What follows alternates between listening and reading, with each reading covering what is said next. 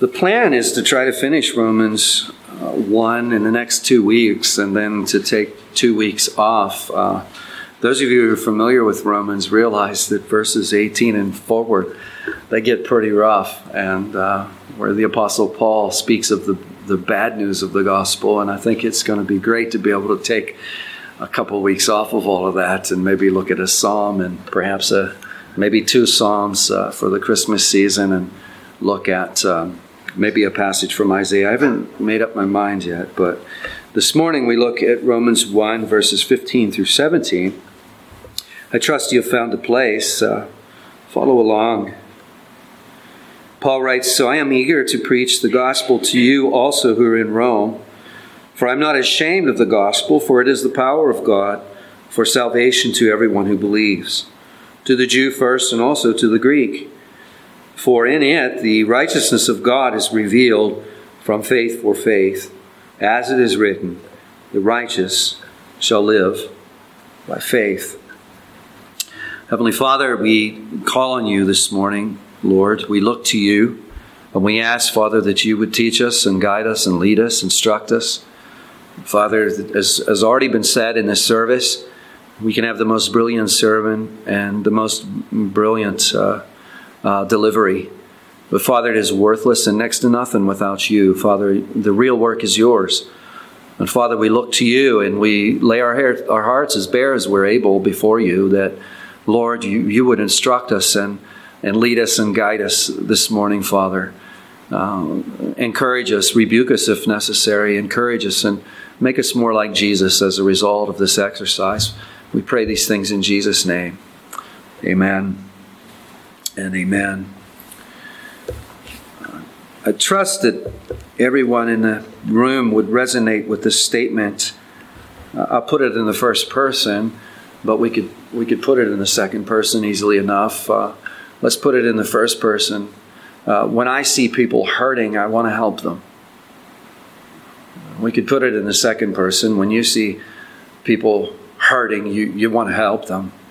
Uh, I was proud of the fact that when I wrote this sentence, you know, a few days ago, I, was, I knew that I could I could say that this would resonate with all of you, uh, because I know that this is your heart. When you see people hurting, you want to help them, don't you?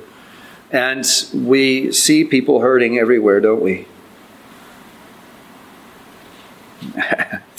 all over the place. It's, I mean, we see brokenness everywhere we turn. I saw a woman being interviewed on the news Friday evening and the news crew was at the Tanger Outlets out in uh, Washington uh, County, there out just outside of Pittsburgh, and they were covering the, the, you know the the Black Friday stuff. And this woman had been standing in a checkout line at one of the stores for an hour and fifteen minutes, and they they interviewed her, and what she said to the news crew really struck me. She had talked about being in the line, and the whole time she was there, she hasn't been able to get out of one store. Uh, but this is what the season is all about. And I thought to myself, really? Really? She appeared to be an upper middle class person with probably plenty of means at her disposal. But really, this is what the season is all about? Piling up at the Tanger outlets and charging a gazillion dollars on your credit cards? Can anybody remember what you got for Christmas last year? Really? I mean, if there was something really special, you might remember it. But do you really remember? You might remember last year, but how about the year before? Do you remember? There's brokenness everywhere, everywhere we turn, and I I I share that with you because the brokenness comes in all kinds of shapes and forms, doesn't it? A lot of times we think of brokenness, we think of somebody who's addicted to heroin, or we think of somebody who's, you know, incarcerated, or we think of we think of things along that line, you know. But uh, broken, broken. There's plenty of brokenness in the checkout line at the Tanger outlets, isn't there? It's blindness. It's in the form, you know, brokenness it comes in the form of addiction for sure, abuse, crime, dysfunction, hopelessness, and the like. Or it can come in the form of accumulating stuff. It can come in that form as well. But one thing that all of it has in common, it has this one common denominator, and that's unbelief. It's, it's blinding and it's deadly unbelief. And the cure, of course, is the gospel. In our text this morning, we find the Apostle Paul, we find him to be eager. If you look at verse 15 with me, notice what Paul says here. He says that he's eager. Normally, when we, we, we see Romans 1 16 and 17, we kind of see them together, you know? Uh, I, I, I, think this is kind of unusual to take verses 15, 16, and 17 together, as I, especially as I've been studying these passages. I mean, verses 16 and 17 are often kind of isolated together, but they're not in isolation from one another, are they? Uh, I think it's Crossway Books or one of the Bible companies is producing a Bible now that has taken all the versification out of it and has taken all of the, uh, the subtitles out of it and you open it up and it says the Paul's letter to the Romans that's not in double columns it's one it's one single column. And it's it's meant to take all of the things out of it that we've been adding to it for all this time. And I'm not saying it's I'm not saying that it's unhelpful. I'm glad we have versification otherwise I'd be saying well turn to Romans and we'll try to get all in the same place here. I'm really thankful that we can say turn to Romans 1 uh, verses 15 to 17 but these divisions get in our way a lot of times in verse 15, we find Paul is eager to preach the gospel. And uh, as I said last week, the gospel is really necessary for the church in every stage of its development. A lot of times, as I said last week, that uh, many people think of the gospel as something that is necessary for a person to come to faith. And then after that, then we need to, to, to move on to other things. Uh, but uh, I think I made my case plenty well last week uh, that we need the gospel in every stage of its development. And uh, again, I, I want to make a little bit more noise about that. In Romans 10, Paul tells us, and we read this passage just a little while ago in our service, he tells us that faith comes from hearing and hearing the word of Christ. That faith comes from hearing and hearing the word of Christ. What is the word of Christ? Well, we think of Jesus in terms of his earthly ministry. He comes, and at the beginning of his earthly ministry, what does he say? He says, Repent and believe, for the kingdom of God is at hand. And of course, Jesus is embracing the Old Testament. He's proclaiming the Old Testament. He's explaining the Old Testament scriptures. And he is fulfilling the Old Testament scriptures. He is actually the embodiment, if you will, of the Old Testament. And we could say that he is the embodiment of the New Testament too. So I guess broadly speaking, we could say the word of Christ is the whole Bible because the whole Bible is about is about Christ's person and work and accomplishments, is it not? But more narrowly speaking, and I think Paul is speaking more narrowly in that passage, that we could say the gospel or that the word of Christ is the gospel itself. Uh, for the same reason uh, that the gospel centers and focuses on Christ. That's why I said in my pastoral prayer, you know, preaching on Sunday morning and on Wednesday nights and whenever it takes place needs to focus and center on Christ. Does it not? It's imperative to our faith that it, that it does. So faith comes from hearing the gospel proclaimed, and faith comes from hearing the word of God taught and applied. But faith, you know, we, we could say that faith comes from doing what we're doing right now. What are we doing right now? Faith comes from this. But faith also grows as a result of this, doesn't it? You know, I, was reminded really just a few moments ago in, in the service that we need to be patient with the people we're reaching out to. I'm not sure what made me think of that, but while we were, we were singing, I was thinking of some folks that I've been reaching out to and folks that maybe I was hoping to see this morning in the service. And we're not seeing them, they're not here. But you know, faith is a lot like a little plant. You take a seed and you put it in the ground, don't you? And then you wait. There's really not much you can do. We can't see the, the, the operation that takes place beneath the soil. We, we can't see that work that's going on there. In fact, we, we really can't see it until, until it, it, it penetrates through the surface of the earth. But even when it does that, it's very frail, isn't it? It's very frail and it's very weak. Now, I'm the last guy that wants to talk about having any expertise with plants. Offer me your plants and I will murder them. Um, I would like to say Tammy's better at this, but she's really not better at this. you could use either one of us to murder your plants if you like. Uh, we are both capable and very able to do that. But what I do know is the plants require sunlight, don't they? And they require water. Uh, that's the part we haven't got down yet. They do require water. Not enough water, they, they wither and die. Too much water, and I'm told the roots uh, rot. Am I correct on that? Uh, someone else can tell me. Uh, but they also require the nutrients of the soil, do they not? And the gospel is God's vessel upon which He supplies the nutrients. Because our faith is very much like it. Remember what Jesus said in the parable of the sower? He said the kingdom was like a man who went and sowed seed on the soil. You know? And what is the seed in that in that passage? The seed is the word of God, isn't it? He's, he's throwing the seed down, and then the seed grows down into the soil. And it's the gospel, actually. It's the gospel proclamation, the, the, the, sermons that we're handing out and passing out, the sermons that we're putting up online. Uh, this is sowing that seed. And uh, that, that, seed goes out into, into people's hearts and, and, and, and grows, if you will. There's conception. But actually, there's a long period between conception and consecration, isn't there? And it's a long journey that requires the nutrients of God's gospel, the nutrients of the Word of Christ. So we, we can see why Paul is eager to go to Rome. He's eager to go to Rome that he might preach the gospel to them, that he might be used by God in order to supply those nutrients that their budding faith requires. Now, when we move to verse 16, we can see the continuity between verses 15 and 16 because Paul is not only eager uh, to go to Rome to preach the gospel there, he says that he is not ashamed of the gospel. He is, if you will, eager and unashamed. He is eager and unashamed. Now, a question may quickly arise. We might ask ourselves, why would Paul be ashamed of the gospel?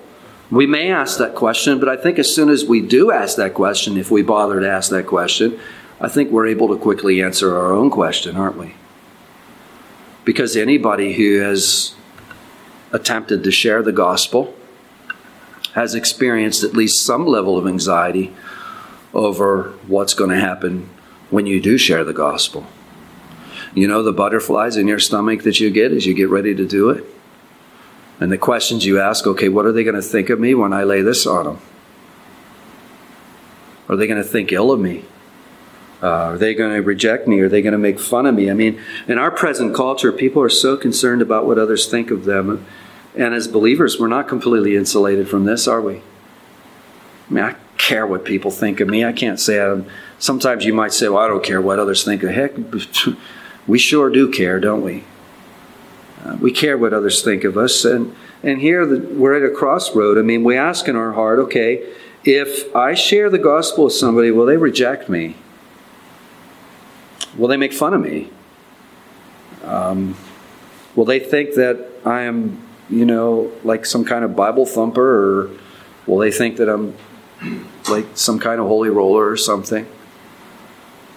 Well, the answer to that is maybe. Uh, maybe they might. I've shared the gospel before and not had that, that reaction at all. But one thing I can say is if you're going to make a habit of sharing the gospel, well, then the answer goes from maybe to definitely. Definitely. Some will receive you that way. Uh, they, they will. They're going to make fun of you. Uh, they're going to call you names. They're going to say things. Uh, uh and this is why following Jesus requires self um, self denial. I mean, you know, if I listen to self in these instances, and if I listen to self in these situations, I'm not going to share the gospel. Self is going to say, hey, this doesn't sound like a very good idea. Jesus said that the world hates me because I testify that its works are evil. That's John 7 7. And in the upcoming messages, I've already been alluding. I mean, if you know a little bit about Romans, you know verses 18 and following. I mean, we're really going to be feeling the force of this as Paul gives what we call the bad news of the gospel. And don't think that you can skip that. People are skipping that. They're skipping that all over the place. They're not sharing the bad news of the gospel. They're trying to avoid the offense of the cross. The gospel doesn't make any sense. If you just go up to somebody and say, You need a Savior, what are they going to say to you? A Savior? Saved from what? What do I need a Savior? The whole thing will fall flat unless you spend some time covering the bad news. And really, quite frankly, many people in our culture aren't even really ready for the bad news. I mean, we really, I think, need to go back to Genesis 1 and 2 and 3. Because we can't assume that, that, that our, our neighbors know really very much about the Bible at all. But at any rate, we have to get to the bad news. And, well, the bad news, quite frankly, is kind of offensive. I don't like to offend people. I, I like people to like me, and I, I like to make people feel encouraged and good. So there's always this temptation. I'm speaking of myself here. There's always this temptation to be a little bit backward, uh, to uh, sidestep things, to, uh, uh to uh, uh, I guess, in, I, I must confess at different times I've been ashamed of the gospel. I have a sneaking suspicion I'm not alone. Am I correct in that?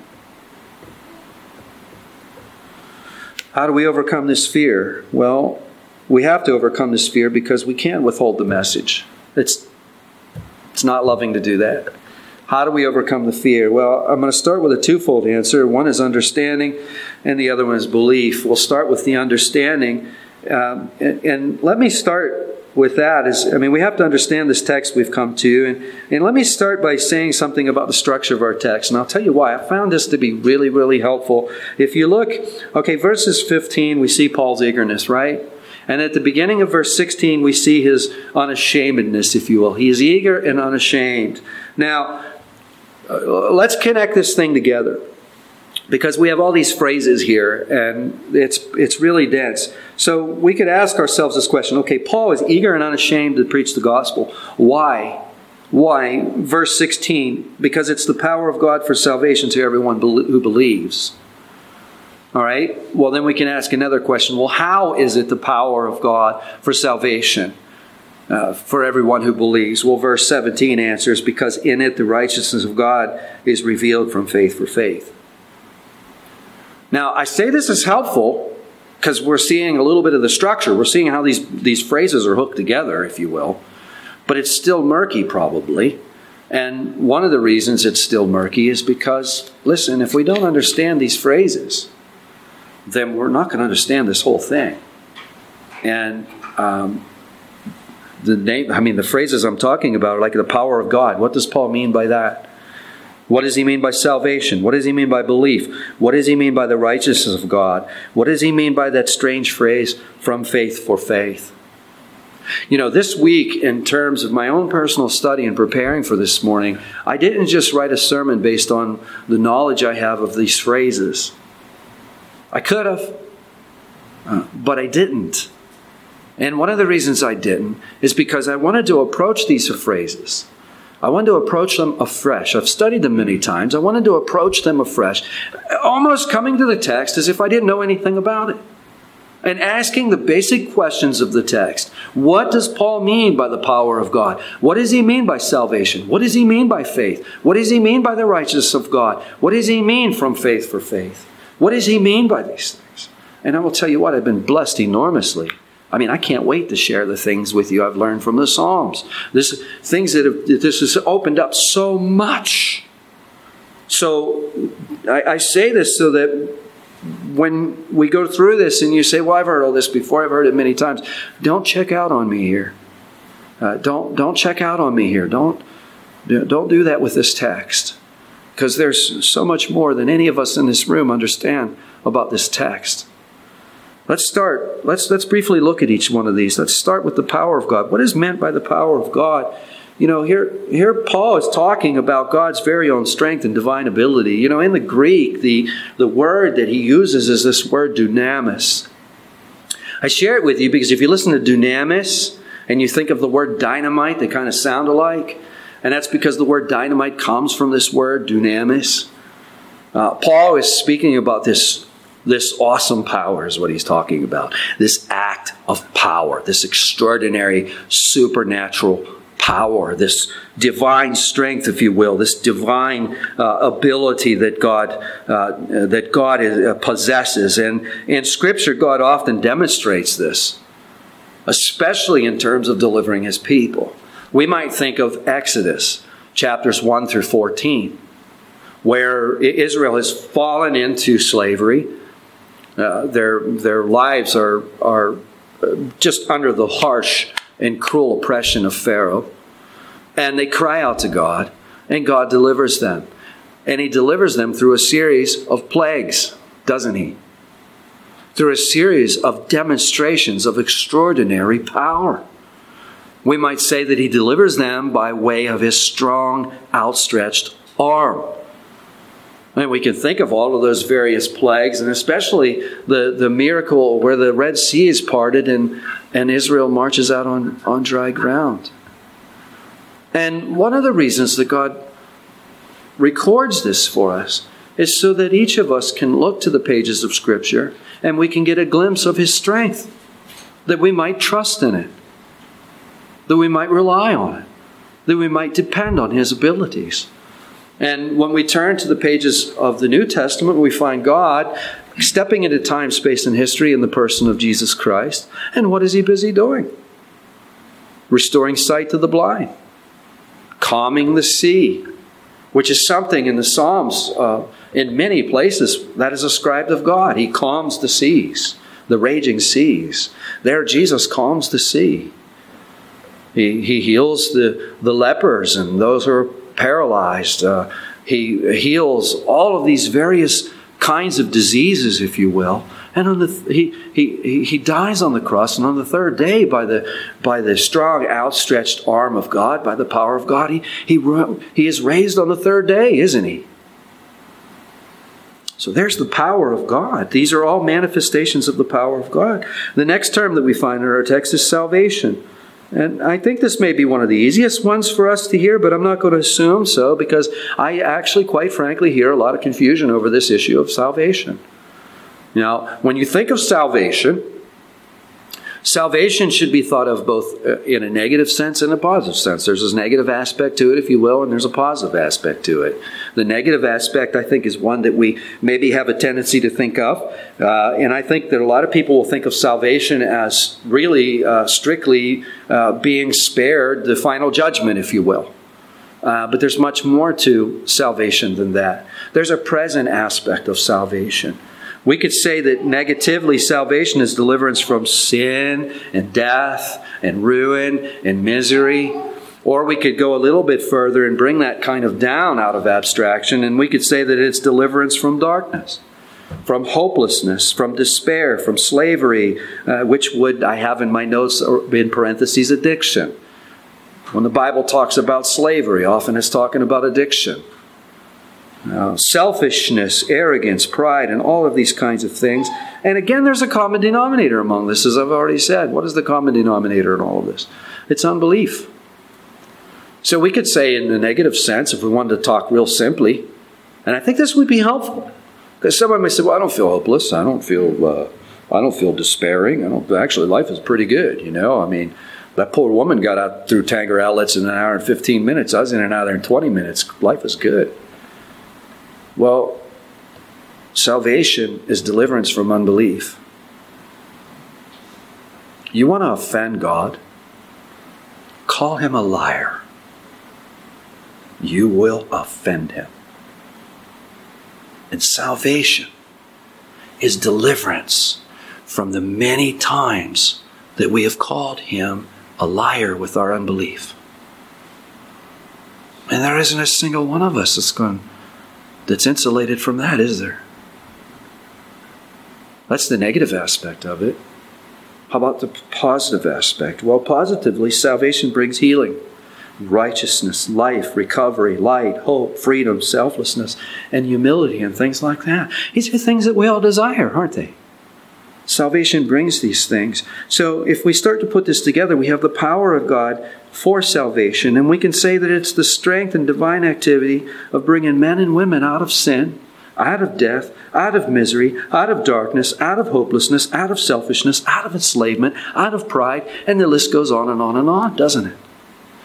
But it doesn't stop there, you see, because salvation also is the power of God for the ushering of these same individuals into healing, righteousness, life, recovery, light, hope, freedom, selflessness, and humility. And things like these, which we also deeply desire, do we not? We also deeply desire. When we see people hurting, we want to help them, don't we? We want to see them get help. Now, if you're actually engaged with me here this morning, you're feeling the wonder and joy of this. I think at least you're starting to feel the wonder and joy of this. I mean, there's so much darkness and hopelessness around, isn't there? It's everywhere that we look and turn, and we even look to our own hearts. That's where we can start, and we see the dysfunction there. How do we get this? How do we get this? That's the next phrase. It would be belief or faith. I mean, Paul, if we go back to verse 15, Paul is eager to share the gospel. Verse 16, he is unashamed of the gospel because it's the power of God for salvation to everyone who believes, correct? But notice the next phrase here it's the power of God for salvation to everyone who believes. To everyone who believes. And again, there's massive confusion over this one. I mean, I hear people talk about faith in ways that strongly suggest that they believe that it is faith that saves them. Has anybody ever heard conversations like that?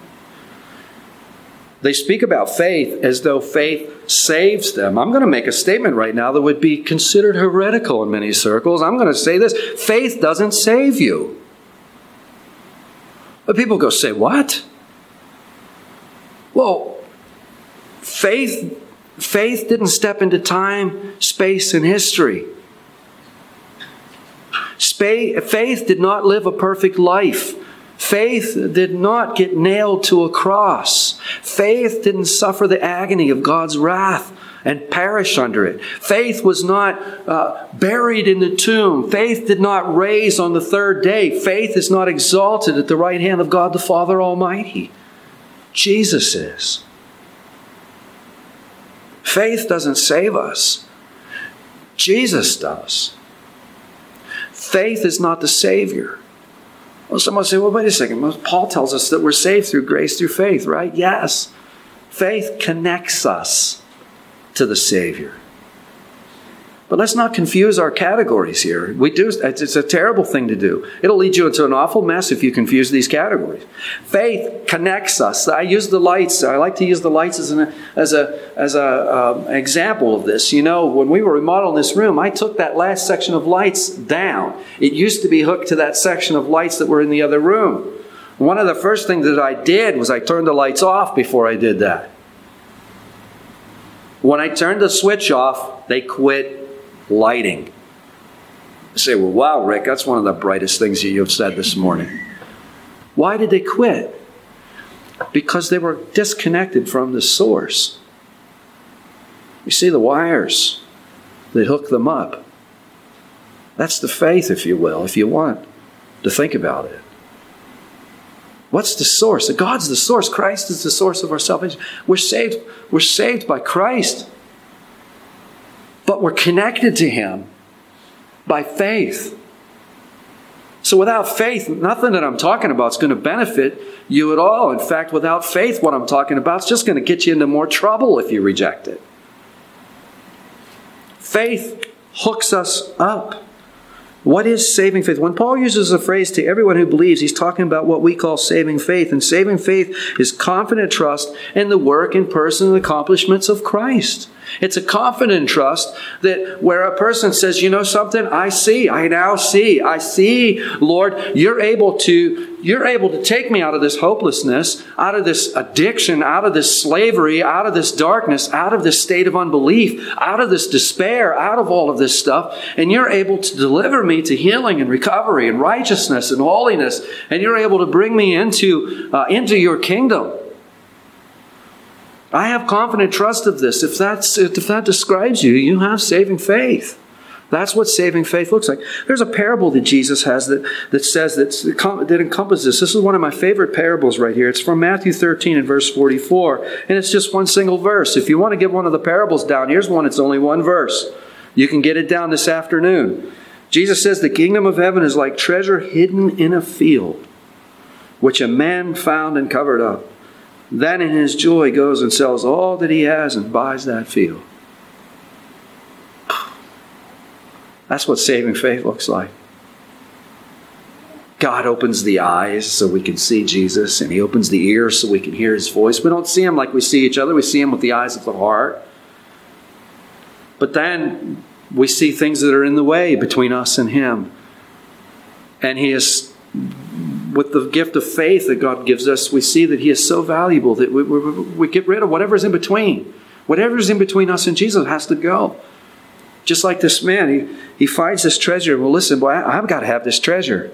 We're liquidating everything. We're selling the whole ranch and we're buying this. That's what saving faith looks like. It's not begrudging, it's joyous. Look what we have. Look what we're going to gain. Get rid of it. Look, look where we're going to be when we have this. The man discovers a treasure that is so worth having, he gives up everything to have it. That's what saving faith looks like. And this leads us to the next phrase. And really, before we get to the righteousness of God, I mean, I'm stacking a bunch of stuff up here and I got a pile going on. Maybe we ought to uh, stop and kind of review uh, where we are. Uh, Paul, if we go back to verse 15, he's eager, right? He's eager. And verse 16, he's unashamed. He's eager and he's unashamed to preach the gospel. Why? Because the gospel is the utensil, the utensil, we might call it a utensil, if you will, upon which God works his saving power to save us, right? From unbelief and darkness and all of the like. And it is also the utensil, if you will, upon which God works his saving power to bring us into joy and hope and freedom and all of the like and righteousness. And the one who receives all of this is the one who uh, receives Christ with saving faith, like the man who sells everything to receive Jesus. Uh, okay, they, we got it. Now let's ask us let's ask us some housekeeping questions. Let's just ask this question: How does all this work? How does God do this? And Paul answers that question with the phrase "the righteousness of God." If we're asking the question, okay, how does this work? We're, we're ready to study this phrase, the, the the righteousness of God. Well, what is the righteousness of God? And I love to answer this question with what I call my cross and stick figure diagram. Some of you are smiling because you've seen the cross and the stick figure diagram. And it's a cross. I can handle that. I'm not a very good artist. You know that, don't you? I'm not a very good artist, but you know, I draw a cross and then I draw a stick figure because that's really all I can draw. And um, I, I, there's a young lady here in town that's working on a, a more professional version of this for us. Um, but there's the cross and there's the stick figure. Now, uh, Jesus, you know, uh, Jesus comes, he lives that perfect life. He comes uh, without any kind of sin in thought, word, or deed. He walks this perfect life, and he comes to offer that life on the cross right? In order to satisfy God's justice, because God's justice is crying out for all of the sins that have been committed, correct? So Jesus offers his life. He offers this perfect, righteous life to the cross. Jesus comes to endure the punishment uh, that we could not possibly begin to uh, either imagine or endure ourselves.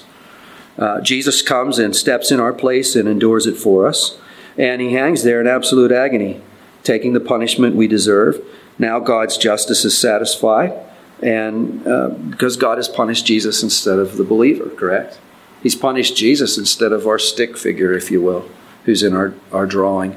He's punished Jesus instead of us. Now, most of us don't think our sins are a big deal. Paul's going to try to change that in verses 18 through chapter 3 as we study those verses. But um, when we look to the cross, we see that even the slightest and smallest sin is a really big deal to God, isn't it? When we look to the, the, the suffering of the cross, it's a really big deal to God. Um, Jesus dies to take to take these penalties away, and this is where many gospel presentations stop. We say, well, okay, Jesus went to the cross to die for our sins. And that's where a lot of gospel presentations stop, but we shouldn't stop there, as I've shared with you many, many times. You think of the cross and the stick figure.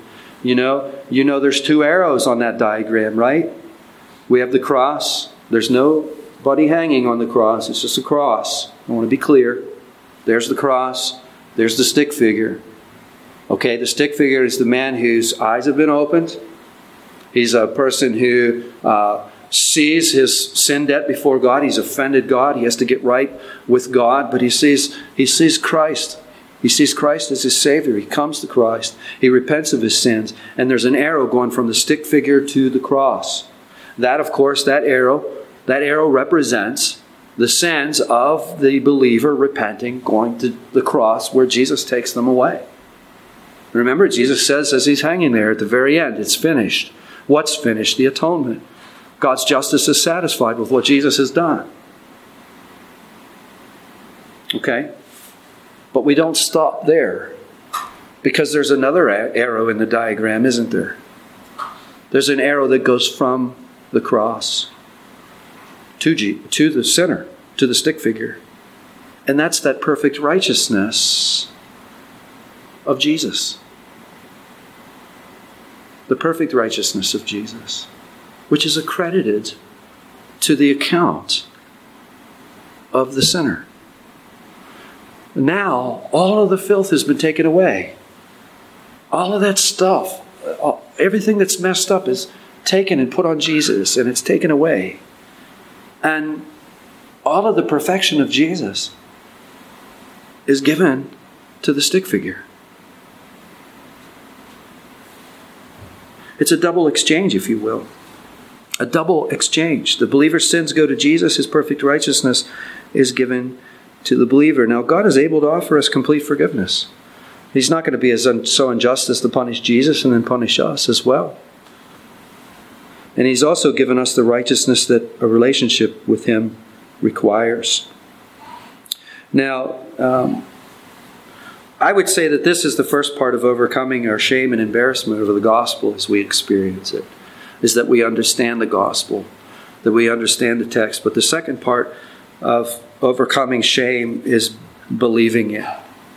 We can't just understand it because it's possible to understand it. It's possible to be able to really to understand it at a high degree and not believe any of it. There was a uh, I had a seminary professor that was he used to quote from a uh, from a commentator, and I don't remember his name. Uh, he didn't really recommend that we go and buy any of his commentaries, uh, but he would quote from him all the time, and he'd say, "You know, this guy he doesn't believe a word of it."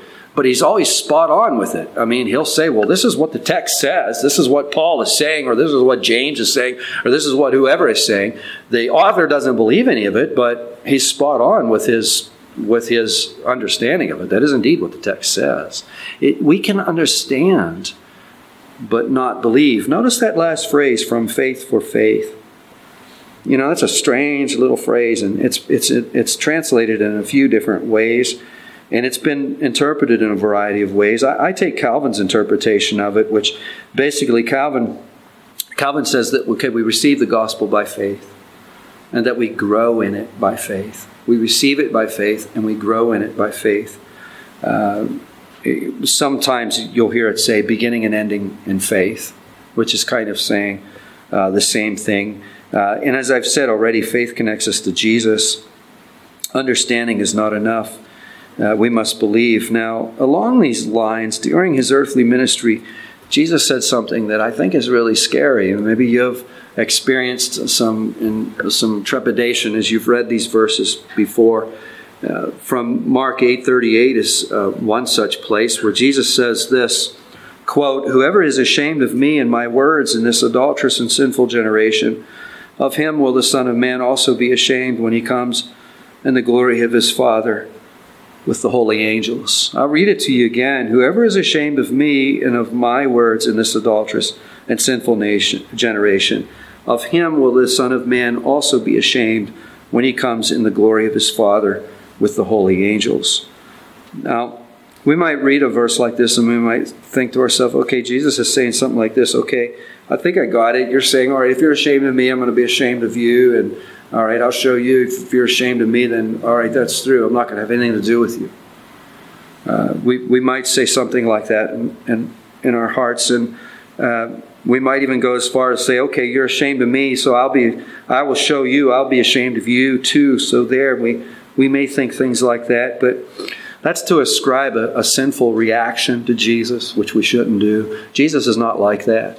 Uh, he's not reacting to rejection the way we typically react to re- rejection. What Jesus is saying, in essence, is this Whoever is ashamed of me does not really believe me nor does he believe my message. Therefore, it's not going to benefit him at all. And I share this with you because shame and embarrassment over the gospel is evidence of unbelief. It's quite frankly, it's just what it is. It's evidence of unbelief. In fact, to the measure that we experience shame, or even a lack of eagerness for the gospel, to the same measure we're experiencing unbelief. A couple rhetorical questions as I move to close here.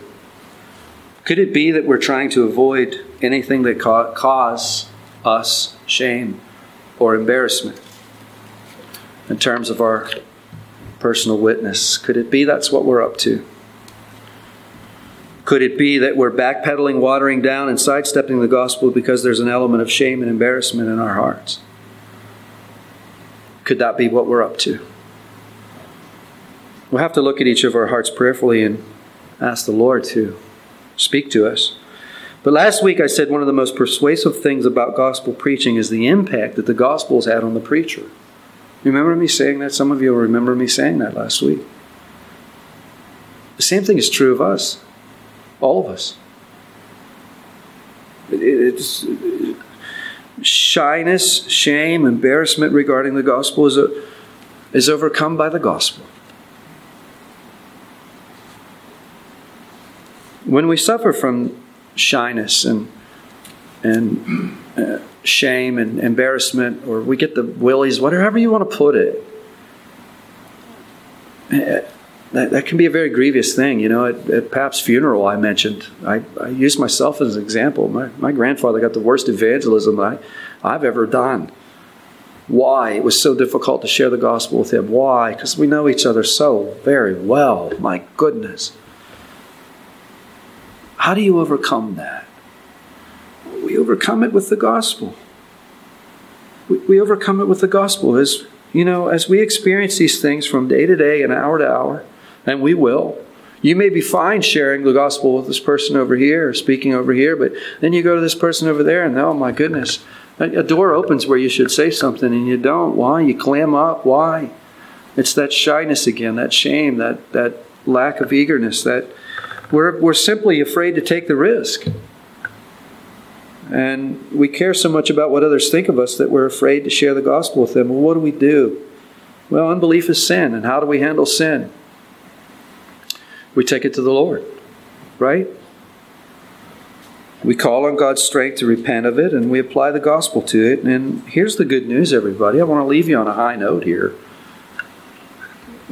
He'll increase your boldness. I, I can share, I can tell you for sure, He's increased mine. He'll increase your boldness. His arms are wide open for us. Regardless of what the sins may be, He's right there. And as we repent of these things, but don't try to do this on your own. Don't try to impress Him. Call on Him. Ask Him to take these things away. And that shyness and eagerness and shame will give over to deep conviction, and we'll find ourselves eager and unashamed. Amen. Heavenly Father, Lord, we've worked through a really tough spot. Um, we're working through things that are very close to our hearts. We're working through things that are painful, and I know they are indeed. Uh, they have been very painful to me and my in my uh, witness to you and in my service to you, Father, these have been some of the most painful things for me. And I know it's true of many others in this room. And Father, uh, we've gone through a, a text of Scripture that is really, it takes a lot to understand. Father, we look to you for grace, both to have understanding. We look to you, Father, for grace that we would believe uh, what we understand by your grace. And we pray, Father, for that faith and gift of repentance that we would just admit, that we just, as we experience uh, areas of shame and embarrassment, that we would just bring that to you. And that we would ask you, Father, to deal with that sin and these sins the way you deal with all the others. Father, we're not proud of these things. We don't even like talking about them much. But Father, your word is such that as we read through it, we encounter them and we deal with them as they come. And Father, we're thankful that you have given us a word. We see the Apostle Paul. He's eager, he's unashamed. And Father, uh, Lord, we desire to be, uh, we really do desire to be also eager and unashamed to serve you. And we need your grace for these things. In Jesus' precious name, amen and amen.